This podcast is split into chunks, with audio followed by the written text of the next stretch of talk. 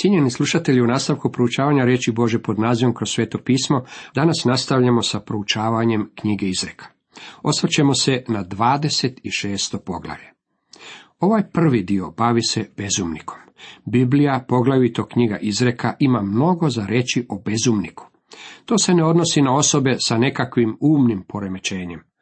Bog ne govori o osobi koja je priprosta ili slaboumna ili koja ima nekakav umni poremećaj. Bezumnik o kojem Bog ovdje govori može biti osoba briljantnim umnim sposobnostima. U stvari može čak posjedovati i doktorsku diplomu. David je napisao, bezumnik reče u srcu, nema Boga. Psalam 14. prvi redak. Bezumnik je čovjek koji je, jako možda briljantnog uma, ipak ateist. Hebrejska riječ za bezumnika znači luđak. Čovjek koji tvrdi da nema Boga je lud čovjek.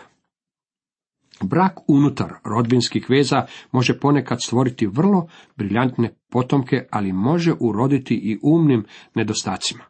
Dok je crkva kojoj sam bio pastor bila u svojim počecima, jedan od pastora oženio se u guvernerovu obitelj u kojoj je bilo dosta brakova među rođacima. Rezultat toga bilo je postojanje ludila u obitelji. Pastor je imao dvije kćeri i one su bile uistinu briljantne. Dok sam ja ondje bio mladi pastor, one su bile stare gospođe i živjeli su daleko na selu u Brdima, kaže dr. McGee. Održavao sam sastanke na tom području i one su željele da ih dođem posjetiti.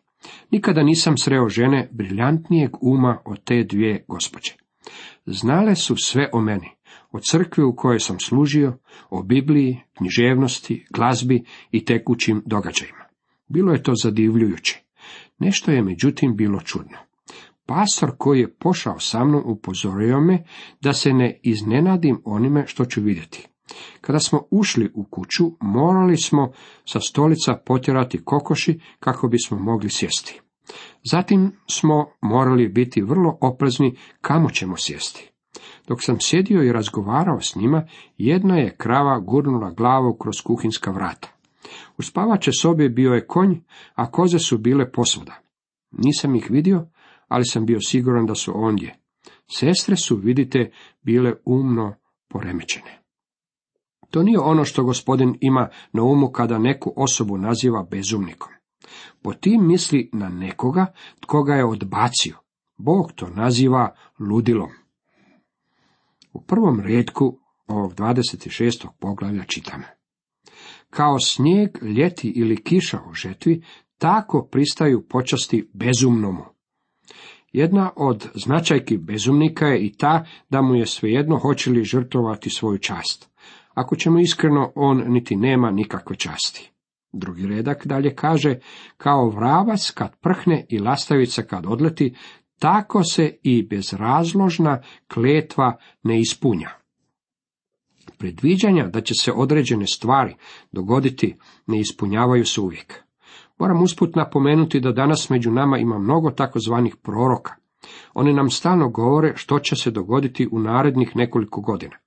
Nešto toga može se dogoditi, to je istina, ali oni tu informaciju ne dobivaju od Boga, jer oni ponekad znaju pogriješiti, a Boži prorok nikada nije u krivu. O tome možete vidjeti u ponovljenom zakonu u 18. poglavlju. Dalje ovdje čitamo, bić konja uzda magarcu, a šiba leđima bezumnika. Ovo je dobra izreka. Konja i magarca može se izvježbati. Oni će reagirati na zapovjedi. Jedina stvar na što će bezumnik reagirati jesu disciplinske mjere. Četvrti i peti redak. Ne odgovaraj bezumniku po njegovoj ludosti, da mu i sam ne postaneš jednak. Odgovori bezumniku po ludosti njegovoj, da se ne bi učinio sam sebi mudar. Dok sam bio dječak, najveći ateist u mojem gradu uživao isticati proturječnosti u Bibliji. Ovo je bilo jedno od mjesta u kojima je uživao. Dragi moji prijatelji, tu nema nikakve proturječnosti. Ove dvije izreke jednostavno nam iznose dva moguća načina odgovaranja bezumnika. Primam mnogo pisma od različitih ljudi. Na neka pisma odgovaram, a neka ne odgovaram. O tome moram donijeti odluku. Zaključujem da neka od pisma koja primam dolaze od bezumnika, kaže dr. McGee. Ako bih odgovorio na takvo pismo prema njegovoj ludosti, onda bih od sebe učinio bezumnika. Ako se širom otvore pred bezumnikom i kaže mu sve, onda ste i sam bezumnik. Nedavno sam imao takvo iskustvo. Primio sam pismo jednog briljantnog čovjeka koji je o meni stekao potpuno pogrešne dojmove. Pomislio sam da bih trebao ispraviti takve njegove stavove, pa sam reagirao prema petom stihu. Odgovorio sam na njegovo pismo. Zatim sam primio odgovor od tog čovjeka i moram priznati da nikada nisam primio bezumnije pismo. Osjetio sam se kao bezumnik što sam mu uopće i pisao. Nemam namjeru odgovarati na njegovo drugo pismo. Koristim četvrti stih da donošenje svojih odluka učinim ispravno. Tako vidite, pred nas su stavljena dva moguća načina reagiranja, a mi moramo odlučiti hoćemo li odgovarati ili nećemo. Šesti redak. Odsjeca noge sebi i gorčinu pije, tko po bezumnom poruke šalje. Učinit ćete veliku pogrešku, pošaljete li poruku po pogrešnoj osobi. Sedmi redak. Klecava bedra u hromoga, mudra je izreka u ustima bezumničkim. Htio bih ovo proširiti također i na tumačenje izreka. Tumačenje izreka koje naučavaju neki profesori tjera me reći, takva je mudra izreka u ustima bezumničkim. Osmi redak. Kamen za pračku vezuje tko bezumnom iskazuje čast. Tko bezumniku daje čast, samo mu daje streljivo. Deveti redak. Trnovita grana u ruci pijanice, mudra izreka u ustima bezumnika. Ako pijanica ima trnovitu granu u ruci, vjerojatno će biti izranjavan kao i svi ostali. Isto vrijedi i za bezumnika koji se nalazi na položaju učitelja. On će povrijediti kako sebe, tako i one koji ga slušaju. I deseti redak nastavlja. Strijelac koji ranjava sve prolaznike, takav je onaj tko unajmljuje bezumnika. Možemo biti vrlo sigurni u konačni ishod. Bog će se pobrinuti za stvari i riješiti sva otvorena pitanja. Nailazimo i na jednu izreku koja je dosta zastrašujuća. 11. reda ga glasi. Bezumnik se vraća svoje ludosti kao što se pas vraća na svoju bljotinu. Ne znam ništa toliko strašno kao što je ovo. Dolazi mi muka samo i kada pomislim na takvu stvar. To je gledište o licemjerima koje nam iznosi Petar, gdje kaže dogodilo im se što veli istinita izreka. Pa se vraća svojoj bljotini i okupana svinja valjanju u blatu. Druga Petrova poslanica, drugo poglavlje, 22. redak. Sjetimo se da kada je izgubljeni sin bio u svinću, znao je da se nalazi na pogrešnom mjestu, te se vratio kući. Pretpostavimo da je, kada se vratio kući, sa sobom poveo i jednu od svinja i svinjeca. Svinja ne bi uživala u očevom domu. Na koncu bi se ipak vratila u svinjac. Na koncu će svi licemjeri u crkvi biti razotkriveni, a postoje mnogi koji se samo pretvaraju da su sinovi Boži. U to nema sumnje. Neki čovjek rekao mi je da se nije želio pridružiti crkvi jer je crkva prepuna licemjera. Rekao sam mu, nitko to ne zna bolje od mene, ali to nije razlog zbog kojeg nećeš biti u crkvi.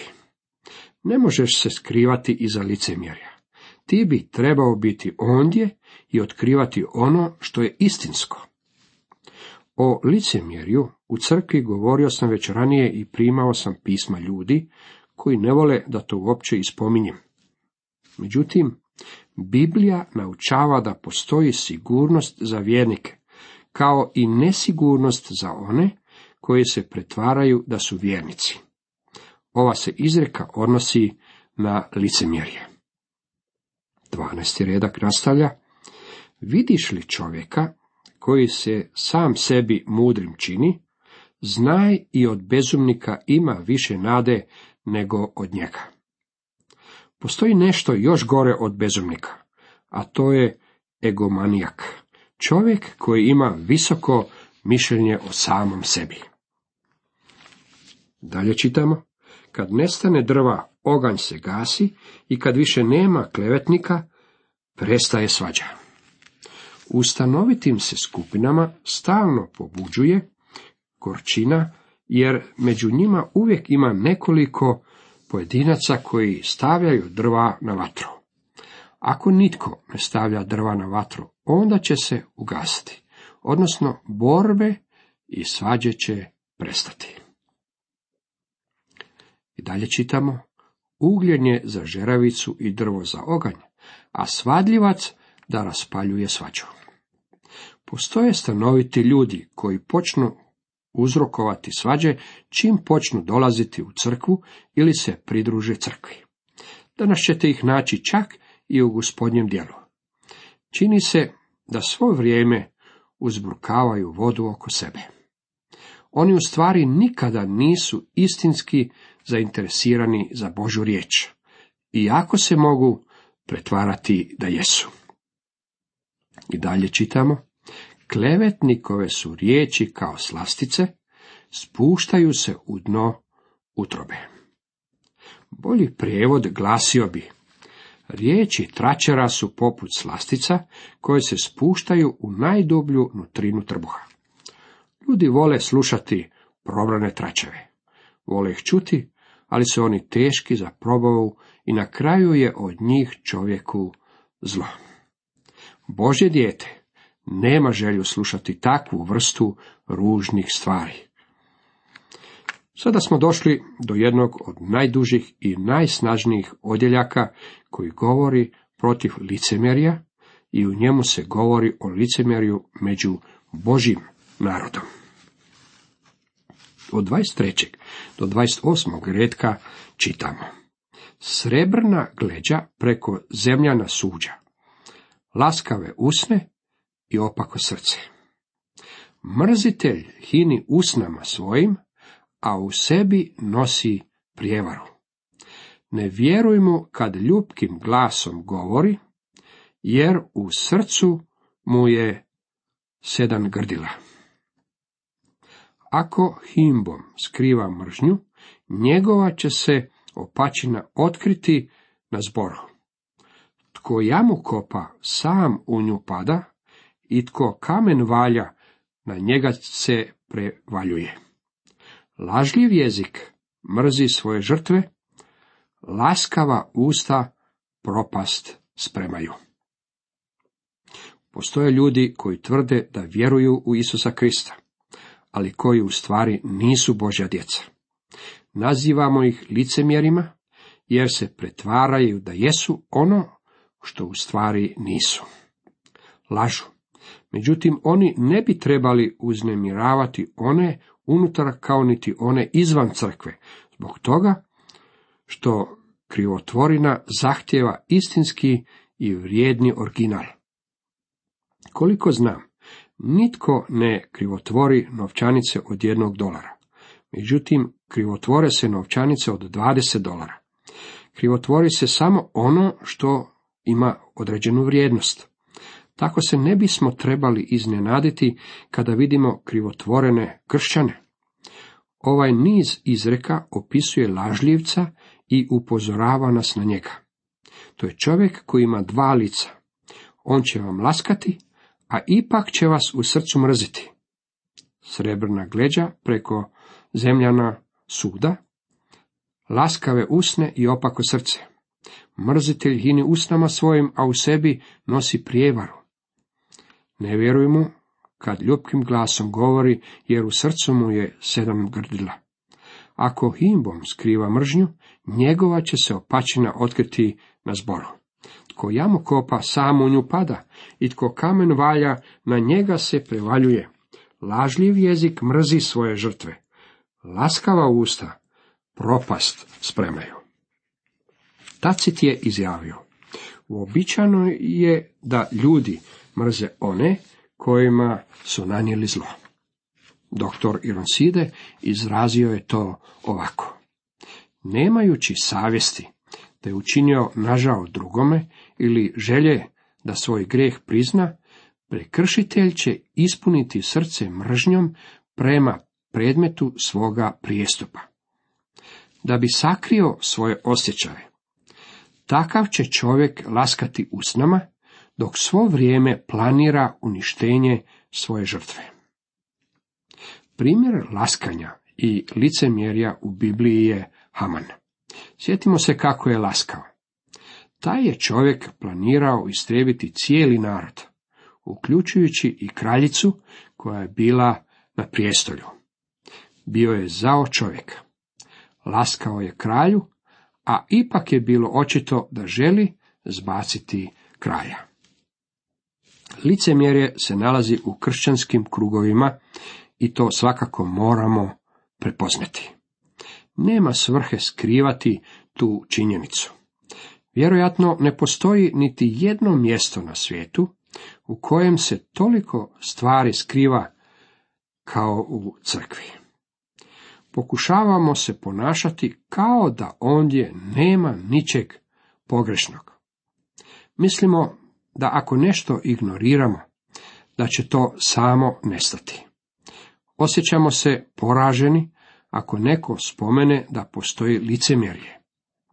Mislimo da smo mi sami poraženi ako priznamo da čak i u našim srcima ponekad postoji taj gorki korijen. Kršćani se moraju suočiti s ovim grijesima, a izreke nas jako dobro suočavaju s njima.